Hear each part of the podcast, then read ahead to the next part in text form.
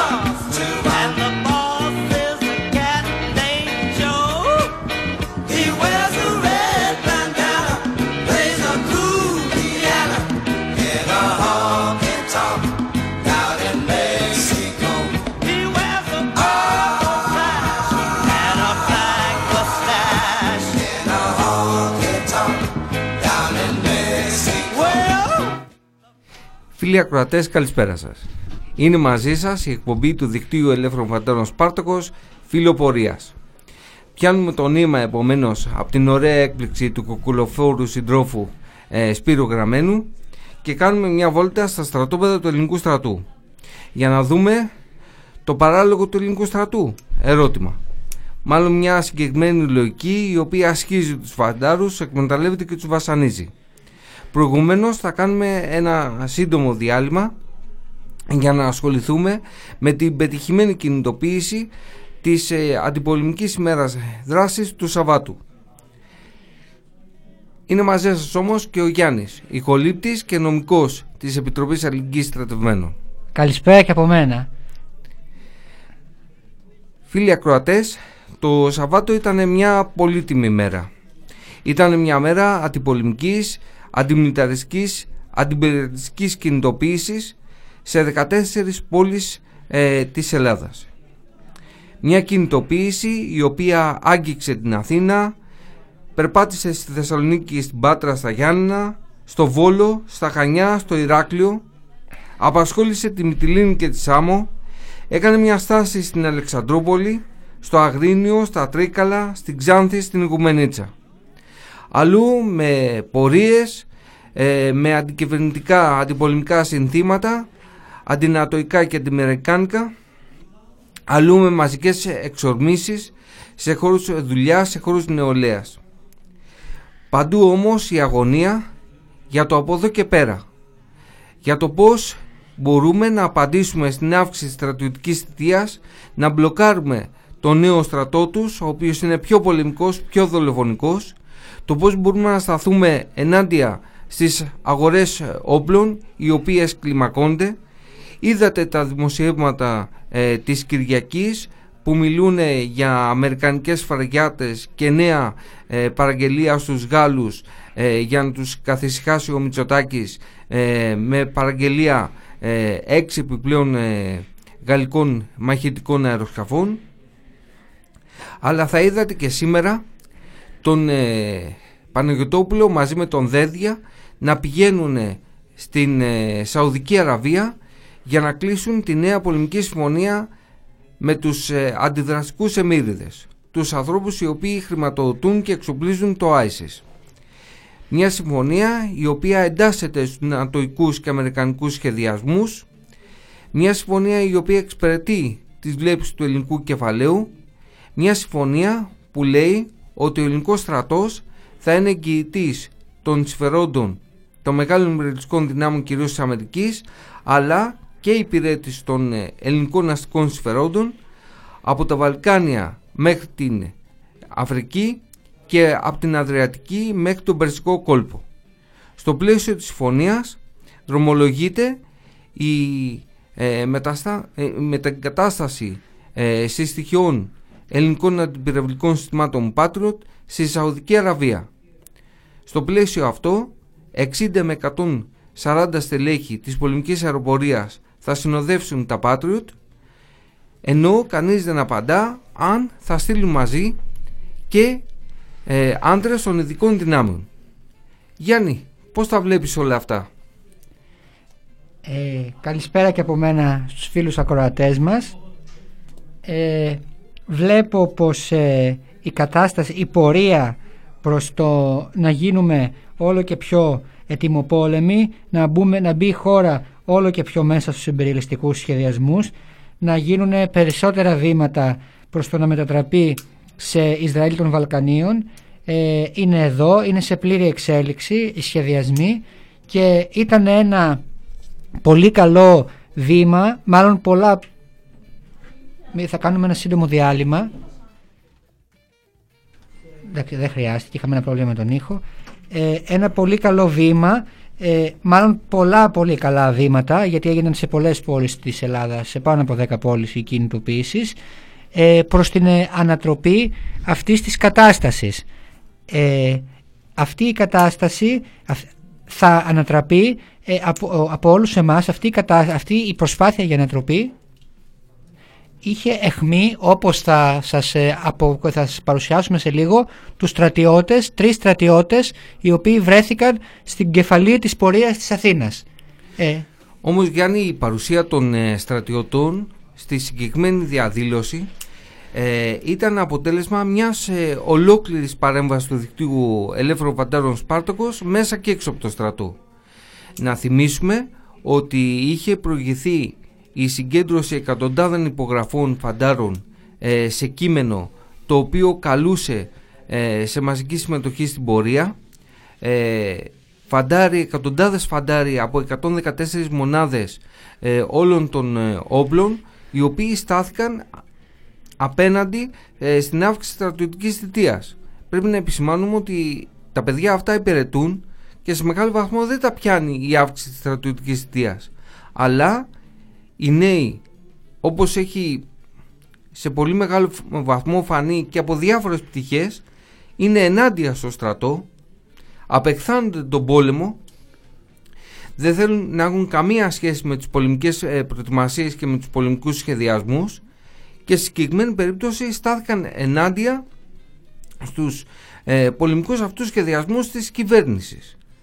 Φαντάροι οι οποίοι δεν έμειναν μέσα στα στρατόπεδα επέκτηναν τη δράση τους. Είναι χαρακτηριστική η παρέμβαση Φαντάρου στη Θεσσαλονίκη στους ε, ε, φοιτικούς ε, συλλόγους, σε συνελεύσεις φοιτικών συλλόγων ε, στις οποίες μίλησε ε, το παιδί, ε, περιέγραψε το τι συμβαίνει, τι σχεδιάζεται και κάλεσε στις κινητοποιήσεις τους φοιτές, οι οποίοι φοιτές σε πολύ μεγάλο βαθμό και στην Αθήνα και στη Θεσσαλονίκη και στην Πάτρα ήταν στις ε, κινητοποιήσεις. Ήταν στις κινητοποιήσεις μαζί με τους φαντάρους, τους δύο φαντάρους όπως σωστά επεσήμανες, ε, με τη στολή.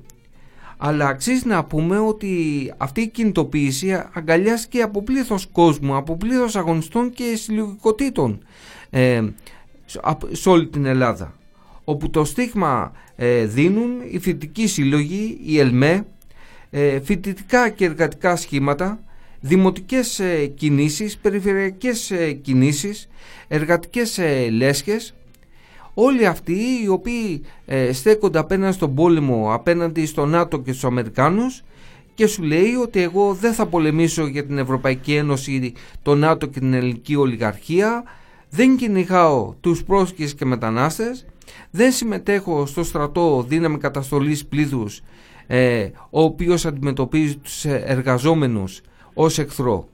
Και μάλιστα Γιάννη θα ήθελα το σχολιασμό στο εξής.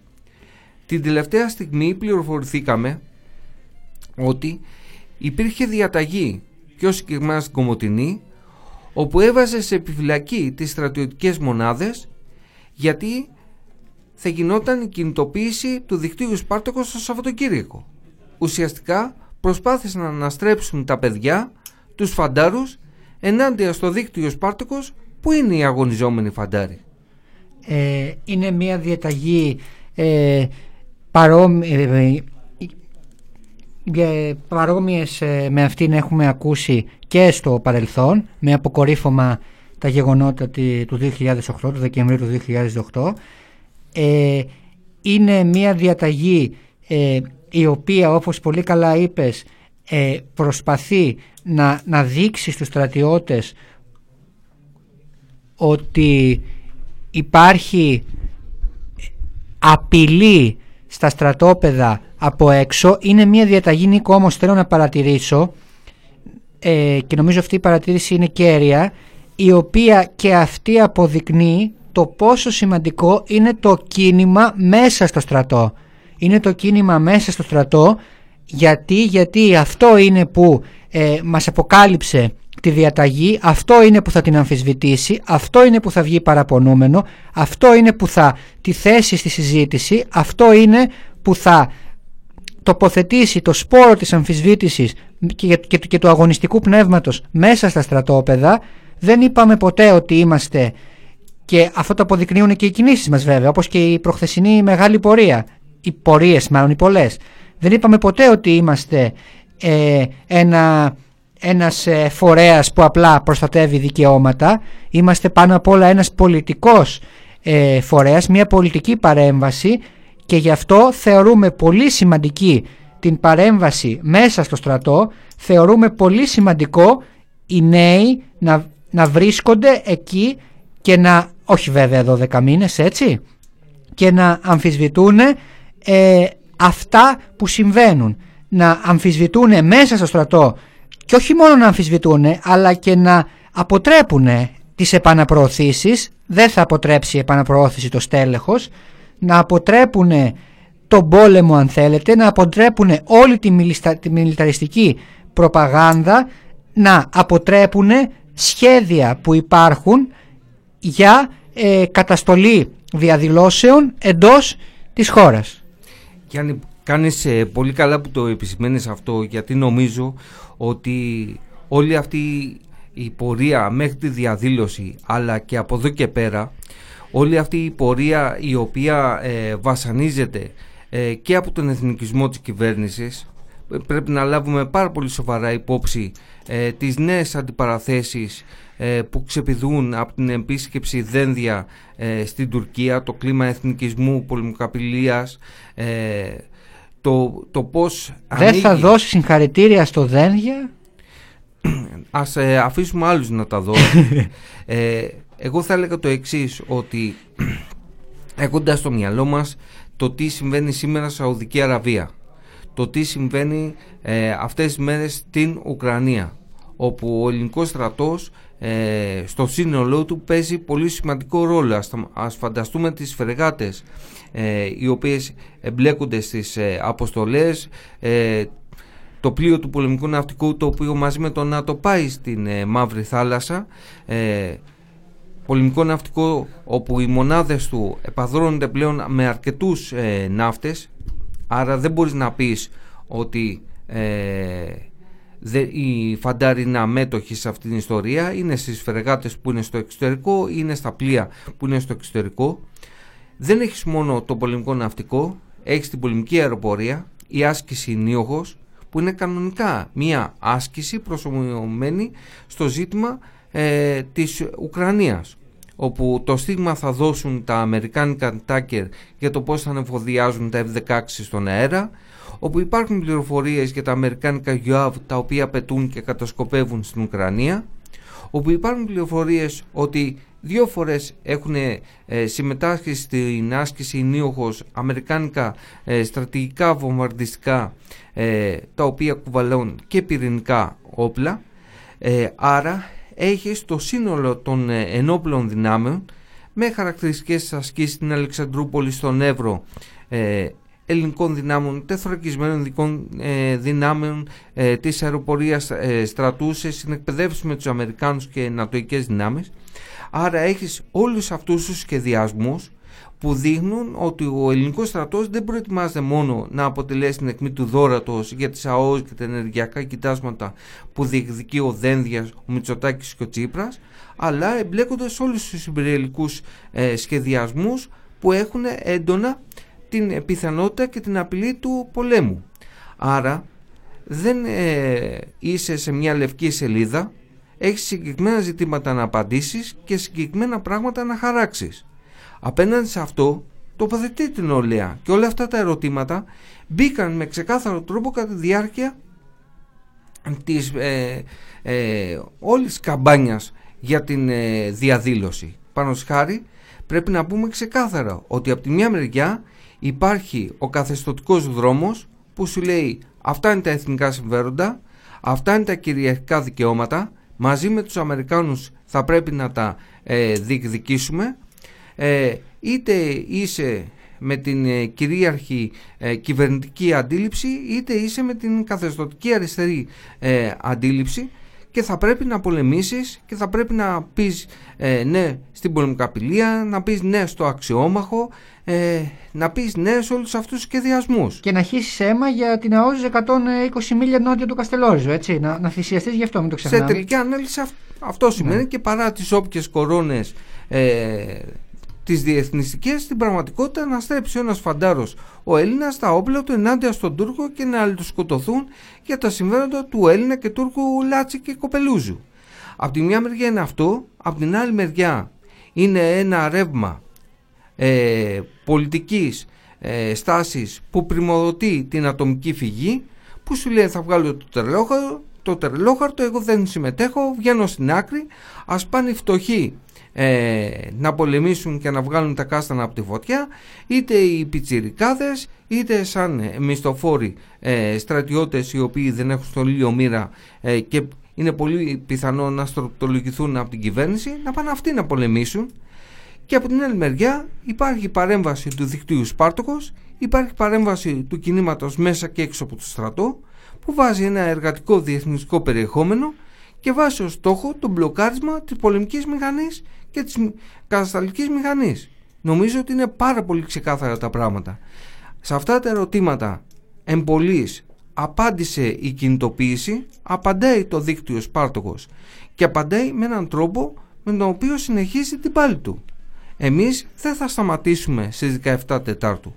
Η πάλη μέσα στα στρατόπεδα συνεχίζεται, η καμπάνια ενάντια σε ό,τι μας έβγαλε στο δρόμο έχοντας μπροστά στη διαδήλωση τους τρεις ένστολους φαντάρους συνεχίζεται και προχωράει κανονικά χτίζοντας κοινωνικές συμμαχίες με όλες αυτές τις δυνάμεις τις οποίες περιέγραψε. Ε, και για αυτό το λόγο και πριν κάνουμε ένα σύντομο διάλειμμα ε, νομίζω πως πρέπει να καλέσουμε ε, την αγωνιζόμενη νεολαία να επιλέξει αν αξίζει ε, μέσα και έξω από το στρατό να γίνει ε, συμμέτοχος σε αυτή την προσπάθεια που κάνουμε, σε αυτή τη σπουδαία κατ' εμέ προσπάθεια που κάνουμε. Είμαστε ό,τι πιο διεθνιστικό και ό,τι πιο αντιπολεμικό υπάρχει.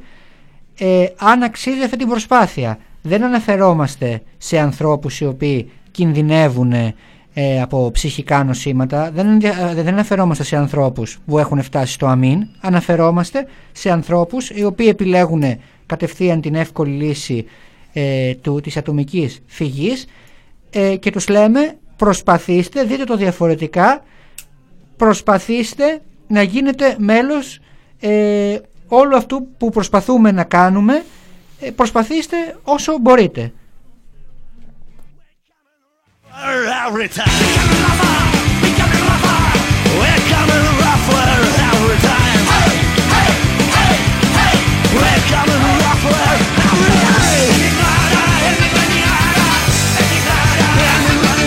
you are.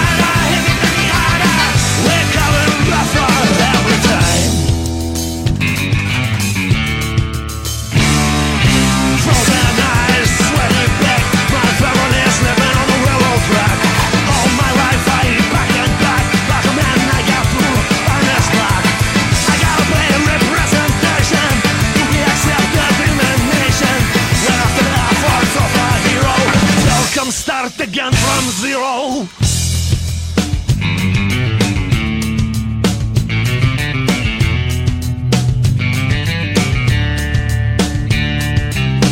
It's a book of uh, true stories, true stories that can be denied. It's more than true, it actually happened. It's more than true, it actually happened. It's more than true, it actually happened.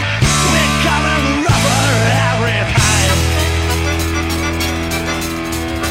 rubber everything. We're coming rubber everything.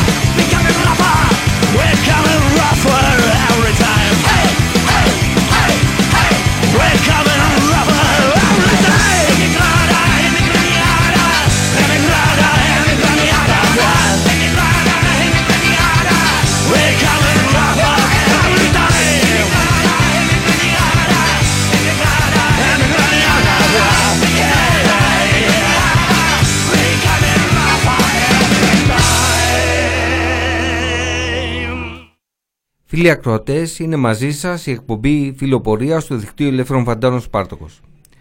Θα γυρίσουμε σελίδα στην εκπομπή μας και ουσιαστικά θα περιγράψουμε όλη την ουσία του σημερινού ε, ελληνικού στρατού. Μια πραγματικότητα την οποία την ε, σηματοδοτούν με δραματικό τρόπο οι τέσσερις απώλειες ανθρώπων στον ελληνικό στρατό σε καιρό ειρήνης, τέσσερις απώλειες οι οποίες σημειώθηκαν μέσα σε τρεις μέρες. Νομίζω ότι και νομίζουμε ότι οι συγκεκριμένες απώλειες μας δίνουν τη δυνατότητα να βγάλουμε πάρα πολύ συγκεκριμένα συμπεράσματα για το τι είναι ο ελληνικός στρατός. Η πρώτη απώλεια σημειώνεται την ε, Παρασκευή στη Θεσσαλονίκη όταν ένας υπολοχαγός αυτο, αυτοκτονεί πηδώντας από τον πέμπτο όροφο. Ένας υπολοχαγός ο οποίος ήταν πατέρας δύο παιδιών.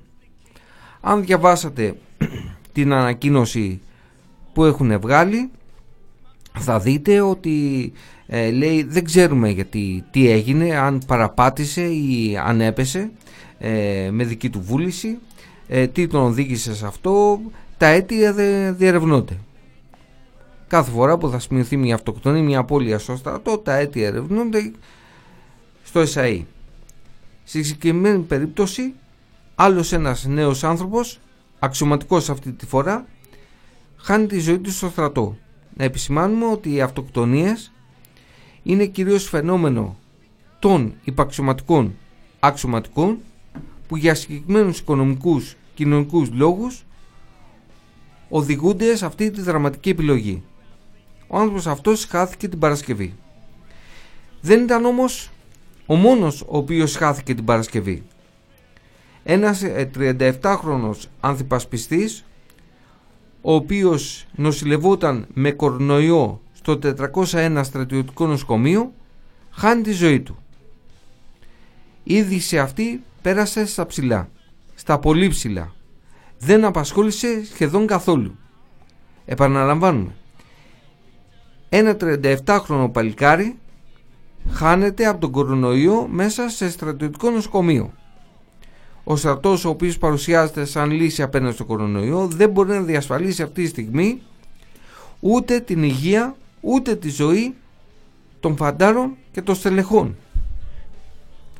Είναι χαρακτηριστικές οι καταγγελίες που έρχονται συνέχεια από τα στρατόπεδα όπου μιλούν για την επικίνδυνη πολιτική της κυβέρνησης να κάνει rapid test τα οποία είναι αναποτελεσματικά να βάζει μέσα ε, νεοσύλλεκτους φαντάρους οι οποίοι ουσιαστικά κουβαλάνε τον ε, κορονοϊό και ουσιαστικά τον διαδίδουν στους ε, συναδέλφους τους. Με αποτέλεσμα δεκάδες και εκατοντάδες συχνά κρούσματα.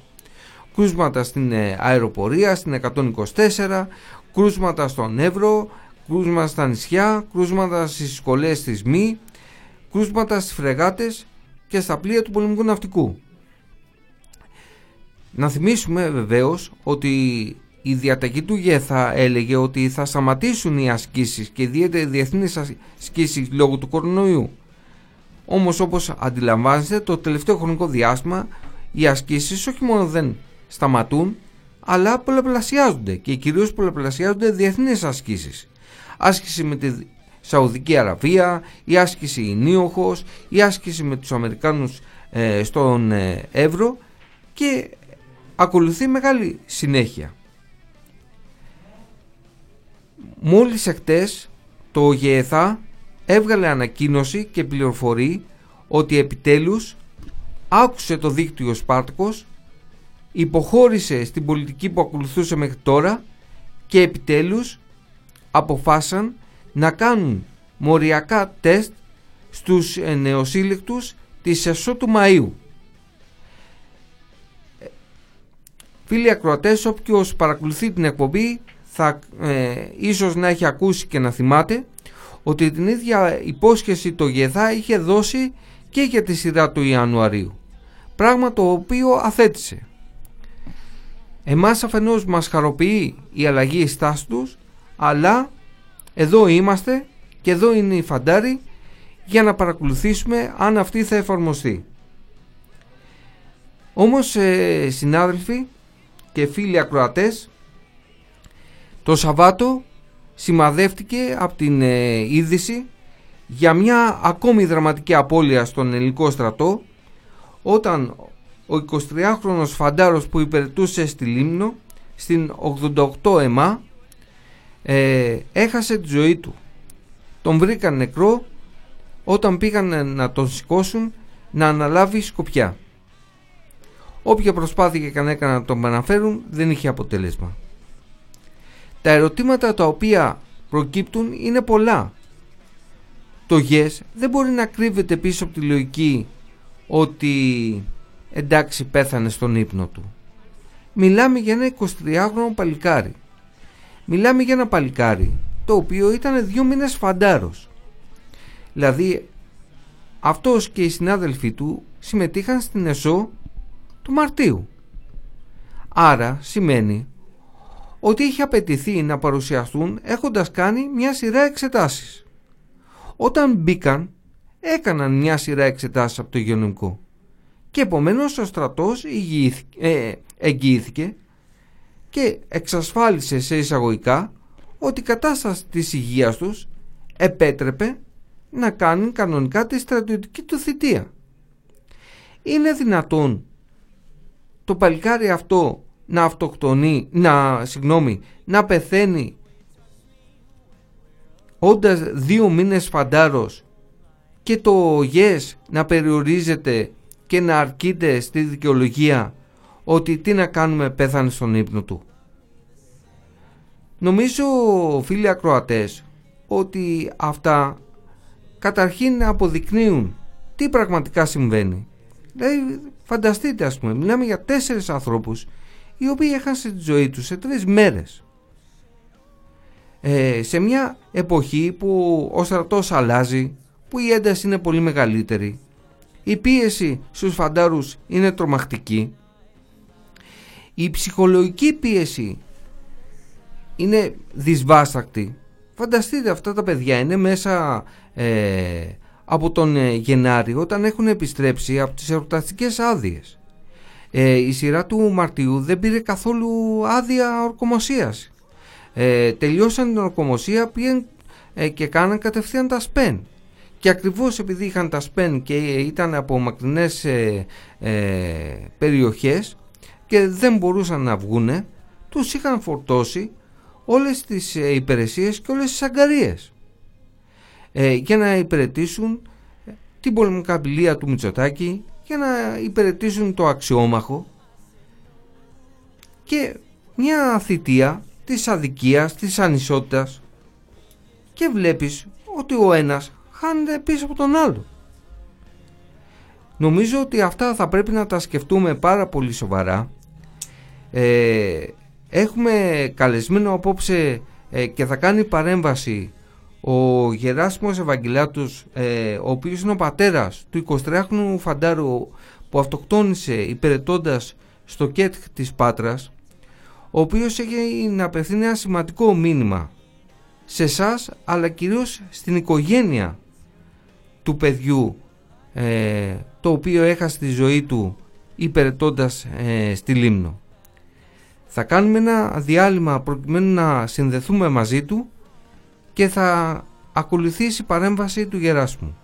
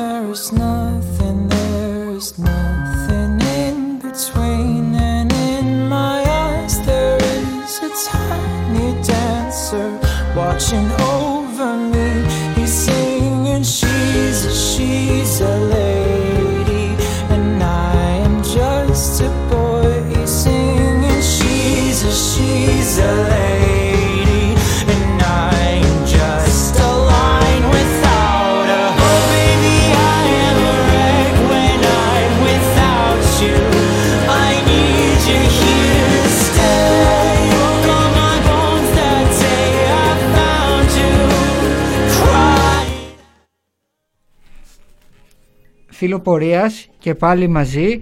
Ε, έχουμε τη χαρά και την τιμή να φιλοξενούμε για μια ακόμα φορά τρίτη συνεχόμενη ε, στη εκπομπή μας τον κύριο ε, Γεράσιμο Ευαγγελάτο ε, ο οποίος βρέθηκε στην τραγική θέση να δει το, το γιο του να, να φτάνει στο σημείο να αυτοκτονεί ε, λόγω των όσων δεινών πέρασε ε, στα ελληνικά στρατόπεδα και έχουμε παρουσιάσει και από το blog ε, και από την εκπομπή.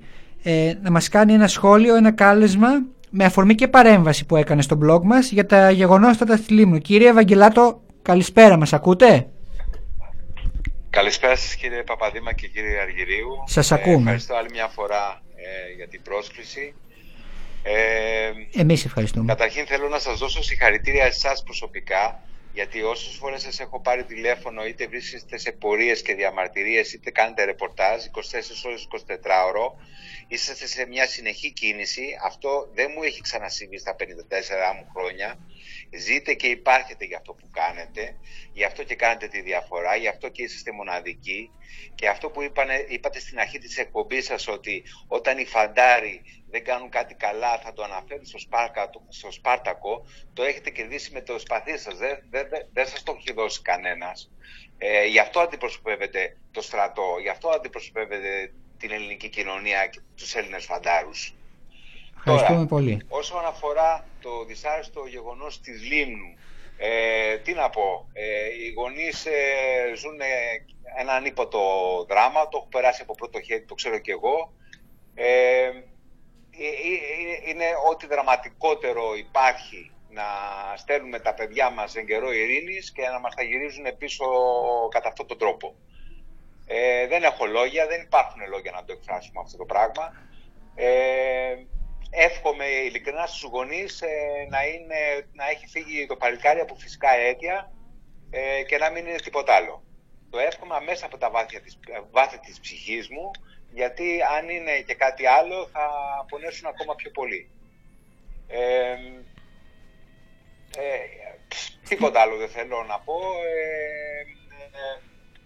Ειλικρινά είναι ε, τόσο άσχημα τα πράγματα, έχουν, γίνει τόσο, έχουν πεθάνει τόσο πολλά παιδιά σε τόσο λίγο χρονικό διάστημα που ειλικρινά έχει, όχι έχουν ξεφύγει τα πράγματα, ε, έχουν πάρει την κατρακύλα θα έλεγα. Ε, τους καλέσετε να βρουν τη δύναμη που δεν έχει πίσω γυρισμό. Ναι. Ε, εγώ προσωπικά ε, ε, έκανα το λάθος στο δικό μου παιδί να μην κάνω ε, ενώ έπαιξα όλα τα βήματα μετά σωστά, δεν έκανα η, η ιατροδικαστική εξέταση από δικό μου γιατρό. Ε, δεν ξέρω αν ε, οι γονείς το έπρεξαν. Ελπίζω να το έχουν κάνει, ε, γιατί μια δεύτερη γνώμη δεν, δεν, δεν θα έβλεπτε καθόλου. Οπότε η συμβουλή σας είναι αυτή προς τους γονείς, να βρουν τη δύναμη να βάλουν δικό τους ιατροδικαστή. Και πέρα εύχομαι και πάλι να είναι ένα ατύχημα και να μην έχει, να μην έχει κάνει γίνει τίποτα άλλο. Γιατί θα είναι ευκολότερος και πιο αντιμετωπίσιμος ο πόνος τους. Ναι, ε, τι, άλλο να πω και εύχομαι να μην γίνονται αυτά τα πράγματα. Να μην ο άνθρωπος, άνθρωπος ποτέ κανένας γονείς να μην βιώσει αυτό τον πόνο και να μην ε, αισθανθεί άνθρωπος ε, ξανά τέτοιο, τέτοια, τέτοιο, τέτοια δυστυχία. Γιατί είναι δυστυχία να μεγαλώνεις ένα παιδί, να το μορφώνεις, να, το, να του προσπαθείς να του δίνεις την καλύτερη ανατροφή που υπάρχει και να, και να πηγαίνει να υπηρετήσει την πατρίδα και ε, που τον έχεις στείλει εσύ και να τον έχεις προτρέψει εσύ να το κάνει αυτό και μετά να το χάνεις κατά αυτόν τον τρόπο. Να σε ε, όχι, όχι δυστυχία, θέλεις να πετάξεις τα μυαλά στον αέρα. Ε, δεν έχεις τρόπο, δεν, έχεις, ε, δεν θέλεις να ζήσεις εσύ ο ίδιος πια, ε, δεν έχεις τρόπο, ε, δεν, έχεις, ε, δεν, θέλεις, δεν έχεις λόγο ύπαρξης, δεν έχεις τίποτα. και το, αν όπως στη δική μου περίπτωση υπάρχουν, υπάρχουν κάποιοι που ευθύνονται, τότε είναι ακόμα χειρότερο το πράγμα, γιατί αγωνίζεσαι να δώσεις και ε, να βρεις και δικαιοσύνη. Και όχι να βρεις τη δικαιοσύνη για το δικό σου παιδί, γιατί το δικό σου παιδί δεν γυρίζει πίσω, δεν μπορεί να δικαιωθεί. Τι να δικαιωθεί; Ε, η δικαιοσύνη του παιδιού σου θα ήταν να είναι ζωντανό. Ε, τουλάχιστον ε, το μόνο που αγωνίζεσαι πια είναι για να δικαιώσεις τα υπόλοιπα παιδιά που ζουν για να μην ε, συνεχίσουν να υπάρχουν βεβαίως, άλλα θύματα. Βεβαίως. Και όταν βλέπεις ότι ο στρατός έχει το λεγόμενο άβατο και ότι η δικαιοσύνη ε, ίσως δεν μπορεί να αποδοθεί γιατί ε, το μόνο που μπορεί να πετύχεις είναι μια στέρηση βαθμού ε, και κάτι τέτοια, ε, τότε σου σηκώνεται ακόμα πιο πολύ η τρίχα και δεν ξέρεις πώς να την κατεβάσεις. Ε, χίλια συγγνώμη που μπήκα λίγο ορμητικά μέσα. Αλλά Όχι, αλίμονο, κάτι καταλαβαίνω. Κάτι γεγονότα με ξεσηκώνουν ακόμα περισσότερο και είμαι ήδη ε, τεντωμένος. Ε, συγχωρέστε με άλλη μια φορά. Κύριε Ε, Γεράσιμε, έχετε το λόγο. δεν Ευχαριστώ. έχουμε κανένα καμία δυνατότητα, καμία διάθεση να σε ευχαριστήσουμε. Να σας, ε, μάλλον να σας ε, εγκαλέσουμε στην τάξη γιατί παρασυρθήκατε. Είσαστε ε, ένας φάρος αυτή τη στιγμή για την ελληνική κοινωνία. Είσαστε ένα πρότυπο.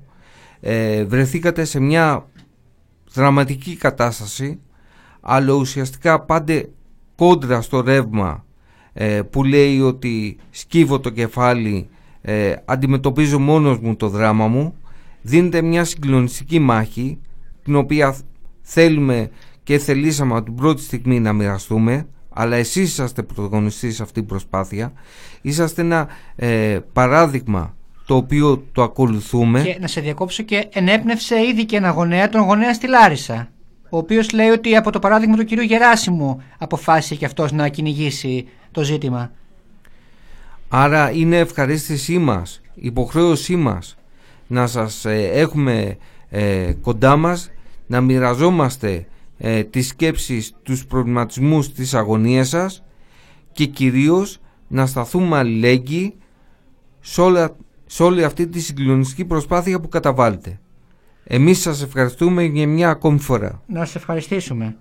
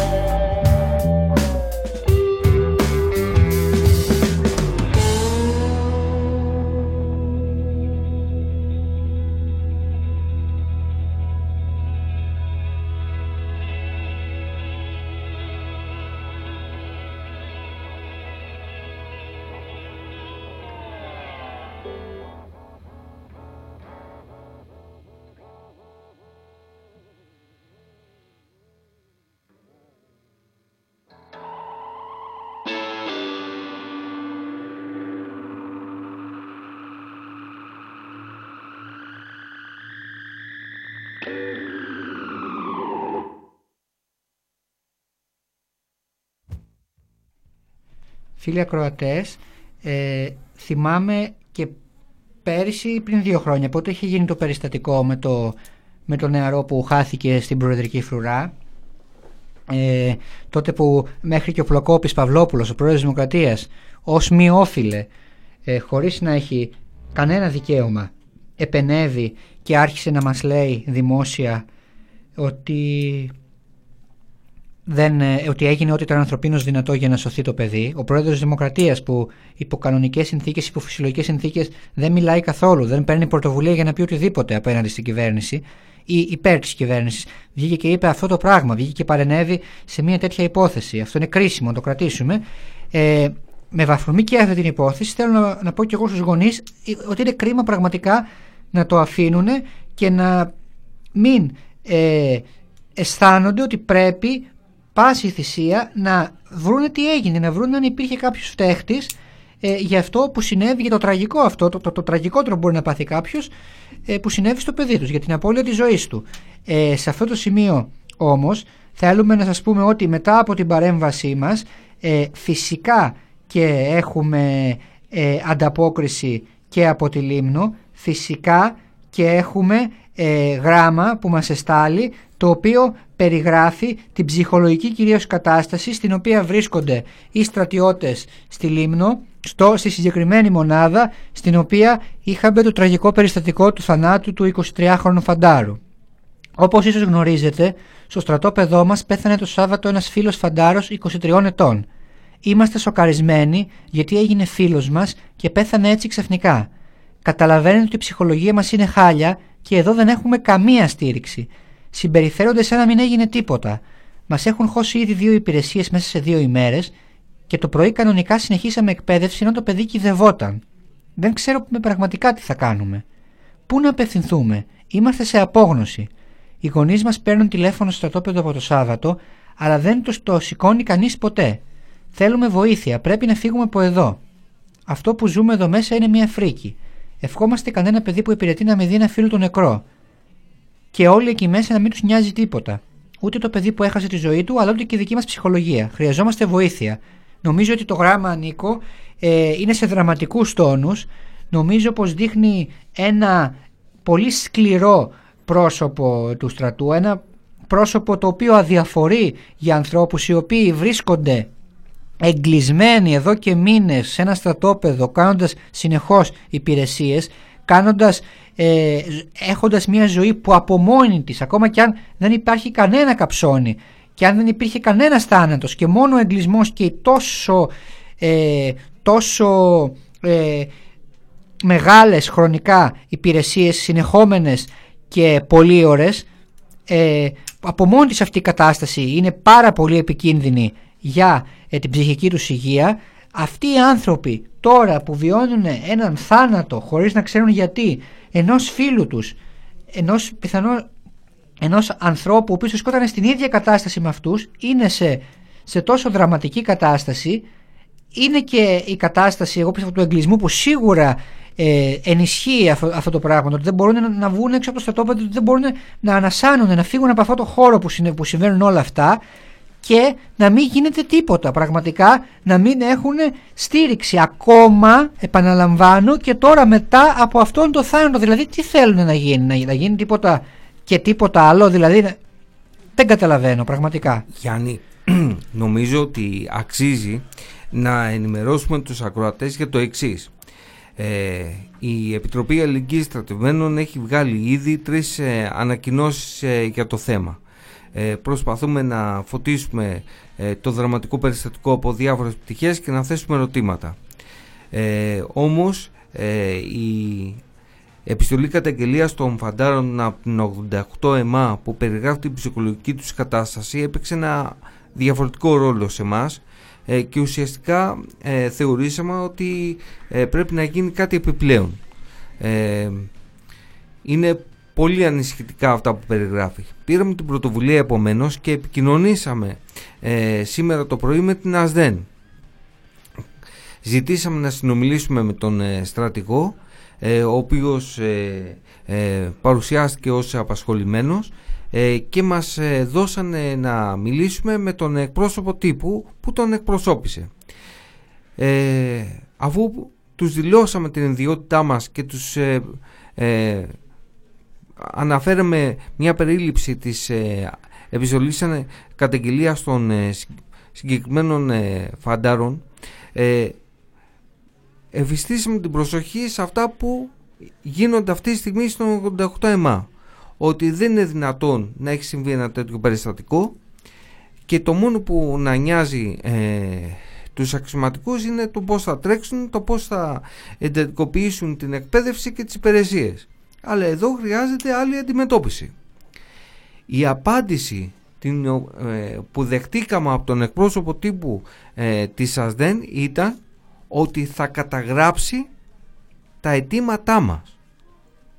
Δηλαδή σε ένας απλός ε, δημόσιος υπάλληλος, ο οποίος πώς, ή, πώς πας σε μια καυτέρια και έρχεται ο σεβιτόρος και καταγράφει την παραγγελία σου έτσι και αυτός κατέγραψε το αίτημά μας επιμείναμε στη βαρύτητα και την κρισιμότητα του θέματος και αυτός επέμενε να μας απαντά ότι θα καταγράψει το αίτημά μας. καταγράψαμε εκεί που πρέπει και εμείς την απάντησή του αλλά θα ήθελα και τη δική σου γνώμη για αυτή την αντιμετώπιση που δείχνει μια γραφειοκρατική διαχείριση ε, ένα αίτημα σαν όλα τα άλλα. Ε, ε, ένα δεύτερο ζευγάρι αρβίλες ένα χιτόνιο. Εδώ σου λέει ότι τα παιδιά έχουν σαλτάρι ε, ότι έχουν ανάγκη ψυχολογικής υποστήριξης ότι έχουν ανάγκη μια σειρά μέτρα. Και ο άλλος απαντάει ότι θα καταγράψει το αίτημά μας.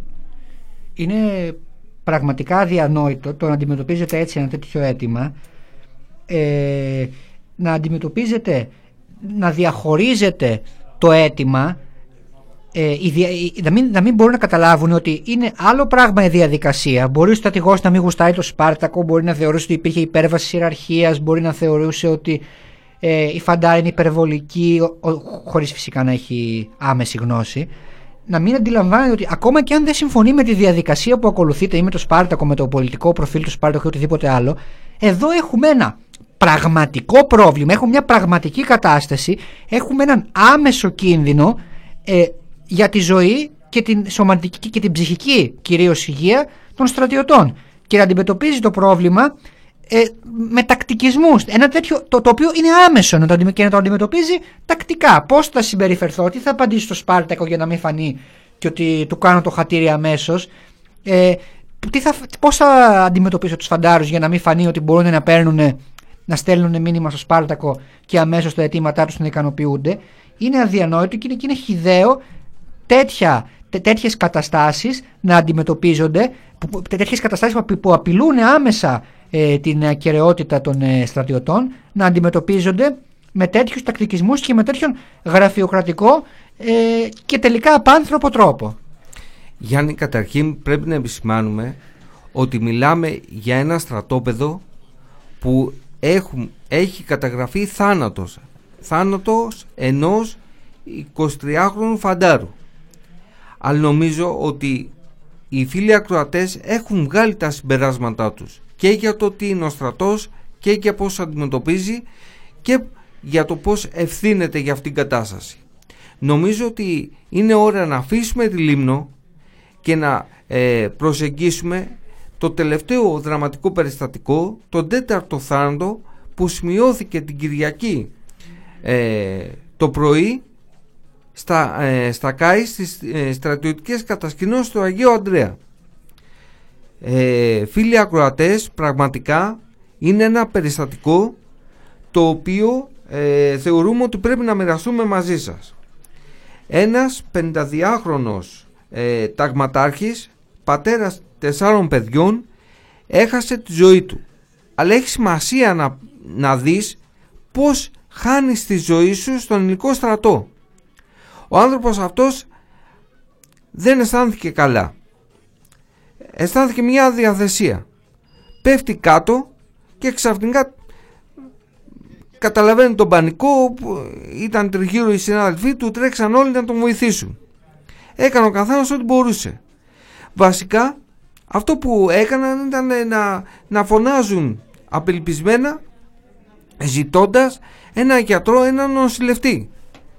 Όμως σύμφωνα με τις καταγγελίες. Σε ολόκληρες στρατιωτικές κατασκηνώσεις δεν υπάρχει γιατρός δεν υπάρχει νοσηλευτής. Μπορείτε να το διανοηθείτε. Μιλάμε ότι στα ΚΑΙ αυτή τη στιγμή βρίσκονται περίπου 250 άτομα φαντάρι και αξιωματικοί και βρίσκονται εκατοντάδες πυρόπληκτοι που έχουν καταστραφεί από την πυρκαγιά στο μάτι και φιλοξενούνται στις στρατιωτικές κατασκηνώσεις. Για όλο αυτόν τον κόσμο δεν υπάρχει γιατρός και νοσηλευτής. Αυτό μας καταγγέλθηκε. Αν δεν ισχύει ας βγει το ΓΕΣ να, να πει τι υπάρχει. Όταν οι άνθρωποι αυτοί είδαν ότι δεν υπάρχει περίπτωση να δεχτούν βοήθεια από ένα γιατρό και νοσηλευτή ε, προσπάθησαν να βρουν το ασθενοφόρο που υπάρχει στις στρατιωτικές κατασκηνώσεις για να μετακινήσουν, να μεταφέρουν τον ε, ασθενή ε, στο κοντινότερο νοσηλευτικό ίδρυμα. δεν υπήρχε ασθενοφόρο. Δεν υπήρχε τρόπος να μεταφερθεί με το στρατιωτικό ασθενοφόρο ο ε, 52χρονος στο, ε, στο νοσηλευτικό ίδρυμα. Καλέσαν το ΕΚΑΒ. Μπορείτε να το φανταστείτε. Νίκο, θέλω να κάνω μια παρατήρηση ότι τα ΚΑΙ δεν είναι και στο κέντρο της Αθήνας.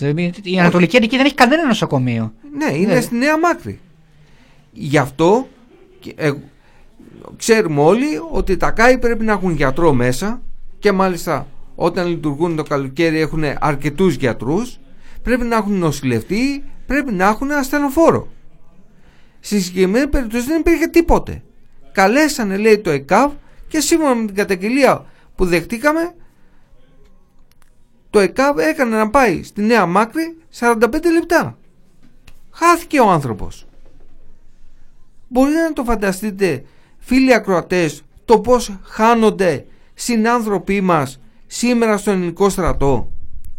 Δείτε τώρα τα ΚΑΙ αυτή τη στιγμή είναι ένα εργοτάξιο. Ξέρετε ότι αυτή την εποχή της Άνοιξης κουβαλάνε φαντάρους από την ε, παραμεθόριο και σκίσουν στη δουλειά τους φαντάρους και τα χαμηλόβαθμα στελέχη του κόσμου τις δουλειές να μαζεύεις πευκοβελώνες, να καθαρίζεις, να πλένεις, ε, να γκρεμίζεις, να φτιάχνεις, να επισκευάζεις, να κάνεις τον ελεοχρωματιστή. Δεν είναι σχήμα λόγου αυτό. Είναι ε, κρεμασμένοι σε σκαλωσιές και επισκευάζουν τα εκείματα που θα πάει ο στρατηγός ε, με τη στρατηγή να κάνει τις διακοπές του δωρεάν. Αυτή η κατάσταση επικράτει. Και δεν υπάρχει καμία υγειονομική φροντίδα. Δεν υπάρχει καμία ιατρική πρόβλεψη. Εμείς έχουμε καταγγείλει ξανά και ξανά αυτή την κατάσταση. Τους έχουμε καταγγείλει ότι υπάρχουν ολόκληρες μονάδες που συχνά πάνε και για ασκήσεις με πραγματικά πειρά και δεν έχουν γιατρό μέσα. Μπορείτε να το φανταστείτε. Σε εποχή κορονοϊού, σε εποχή ασκήσεων, να μην, να μην υπάρχει γιατρός. Σε ένα κέντρο σαν, τα, ε, σαν τις ε, στρατιωτικές κατασκηνώσεις που υπάρχουν τόσες εκατοντάδες ε, άνθρωποι. Βάλε μαζί και τους πυρόπλεκτους ε, στο μάτι, οι οποίοι είναι από μικρά παιδιά μέχρι ηλικιωμένους με μια σειρά προβλήματα υγείας. Ό,τι και να γίνει πρέπει να υπάρχει ένας γιατρός να δώσει τις προσβοήθειες. Όμως εκεί δεν υπάρχει, δεν έχει γίνει πρόβλεψη. Εμείς σαν Επιτροπή Ελεγγύης πήραμε την καταγγελία και πριν το δημοσιεύσουμε πήραμε τηλέφωνο στην μονάδα. Ένας αξιωματικός αφού επιβεβαίωσε τον, ε, το γεγονός της απώλειας του ταγματάρχη στη συνέχεια μας τα μάσαγε για το πως έχασε τη ζωή του αν υπάρχει γιατρός, αν υπάρχει νοσηλευτής δεν υπάρχει δεν μας απαντούσε μας έλεγε ας πούμε ότι πάρτε σε δύο ώρες να νοτάδε να σας πει τι έγινε δηλαδή να συνεννοηθούν μεταξύ τους να έρθει ο υπεύθυνος να μας απαντήσει λες και το θέμα είναι το πως θα διαχειριστείς το θάνατο το θέμα τους δεν είναι να μην σημειωθεί ο θάνατος. Και προσέχτε φίλοι, εδώ δεν χάθηκε να πεις ας πούμε ότι έχουν γραμμένους φαντάρους και δεν νοιάζονται καθόλου. Χάθηκε ένας ταγματάρχης. Η είδηση αυτή καταρχήν δεν υπάρχει πουθενά. Δεν υπάρχει σε κανένα στρατιωτικό site. Δεν υπάρχει το ποιος πέθανε, πού πέθανε, γιατί πέθανε. Δεν υπάρχει ούτε στα site, ούτε, ούτε φυσικά στα κανάλια, στα ραδιόφωνα, δεν υπάρχει πουθενά. Ακόμη και το alt, ε, το ειδησιογραφικό μέσο και το στρατό που έχει το κουκουέ, δεν έχει αυτή την είδηση. Βέβαια το κουκουέ αυτά τα ζητήματα τα θίγει, το ζήτημα των ε, ε, στρατιωτικών εγκαταστάσεων και των όρων εκμετάλλευσης των βαντάρων δεν το ακουμπάει, τον νοιάζει το πώς ε, θα ικανοποιήσει τους στρατιωτικούς, θα έχει καλές σχέσεις μαζί τους, το πώς θα επιδράσει σε αυτό το χώρο. Τα ζητήματα αυτά δεν τα ακουμπάει καθόλου. Αλλά εμείς θέλουμε να επισημάνουμε ότι αυτό χάθηκε. Δεν υπάρχει. Κανένας δεν ασχολείται. Όλοι ας πούμε έχουν μοναδική έννοια το γόητρο του στρατού. Το πώς ας πούμε θα υπάρχει το αξιόμαχο. Το πώς θα λειτουργήσουν τα ΚΑΙ το πώς θα πάνε να κάνουν δωρεάν τις διακοπούλες τους και δια, δωρεάν τις διακοπούλες τους θα κάνουν γιατί εκμεταλλεύονται τη δωρεάν εργασία των φαντάρων. Μας λένε τώρα ότι θα αυξήσουμε τη θητεία γιατί δεν έχουμε φαντάρους στα σύνορα και αυτοί φεύγουν, φέρνουν τους φαντάρους με μεταθέσεις και αποσπάσεις στα ΚΑΗ, μιλάμε για χιλιάδες κόσμου, για να τα συντηρήσει, να τα επισκευάσει και συνέχεια να γίνει μπάρμαν, σερβιτόρος, μάγειρας, ε, κινηματογραφιστής, ε, ελαιοχρωματιστής, υπηρέτης του τάδε καραβανά για να κάνει τσάμπα τις διακοπές του. Κάνουν και παιδικά πάρτι στα ΚΑΗ πάρα πολύ ωραία. Με πιατάκια ΝΑΤΟ, έχω δει φωτογραφία. Κοίταξε Γιάννη, το θέμα των ΚΑΗ είναι πάρα πολύ σημαντικό. Το θέμα είναι να πάνε να ε, προσλάβουν πολιτικό προσωπικό. Ναι, ναι. Δεν είναι δυνατόν ο στρατός αυτή τη στιγμή να καταστρέφει θέσεις εργασίας, να αυξάνει την ανεργία και να βγαίνει ο άλλος και να σου λέει ο κοινωνικός ρόλος του στρατού και ο στρατός που βοηθάει την κοινωνία. Ποια κοινωνία βοηθάει; Την νεολαία θα τη βάλει 12 μήνες στο στρατό, να σκάει του κόσμου τα λεφτά, να τον ε, τρέχει τον άλλον, τον έχει αναλώσιμο και σκλάβο, να ε, έχει τον κάθε καραβανά πάνω από το κεφάλι του να βγάζει τα κόμπλεξ του και να ασκεί βία, να τον έχει σε διεθνείς ασκήσεις με τους Αμερικάνους και με τον ΝΑΤΟ και το μισό χρόνο να τον κουβαλάει στα, στα κάη στις λέσχες για να δουλεύει τσάμπα και να κάνουν αυτοί δωρεάν διακοπές να τρώνε και να πίνουν τσάμπα και να χορεύουν. Αυτός είναι ο ελληνικός στρατός. Όλο αυτό το πακέτο μαζί.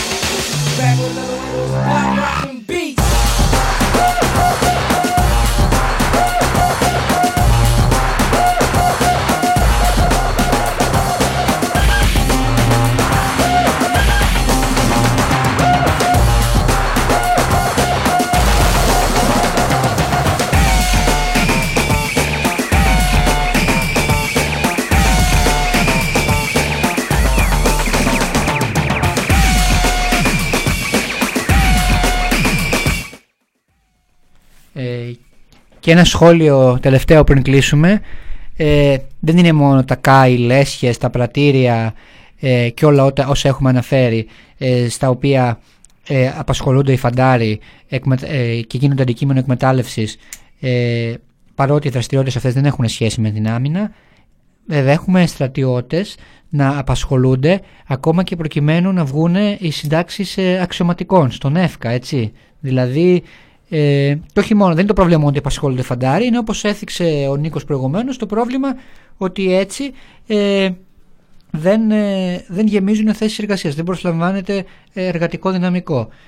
Ε, βγάζουν οι φαντάροι της συντάξη, μια δουλειά αμυγός και καθαρά διοικητική.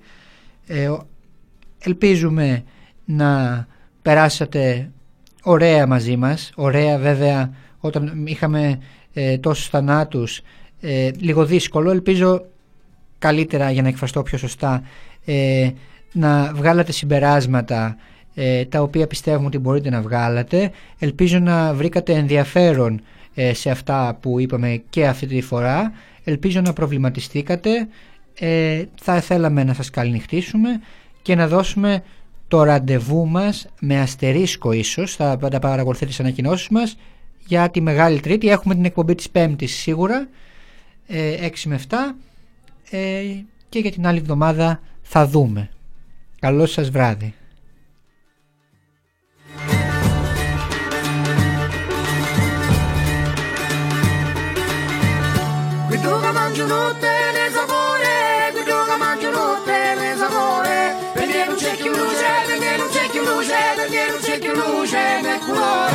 La gente sa di di curare, la gente sa di di curare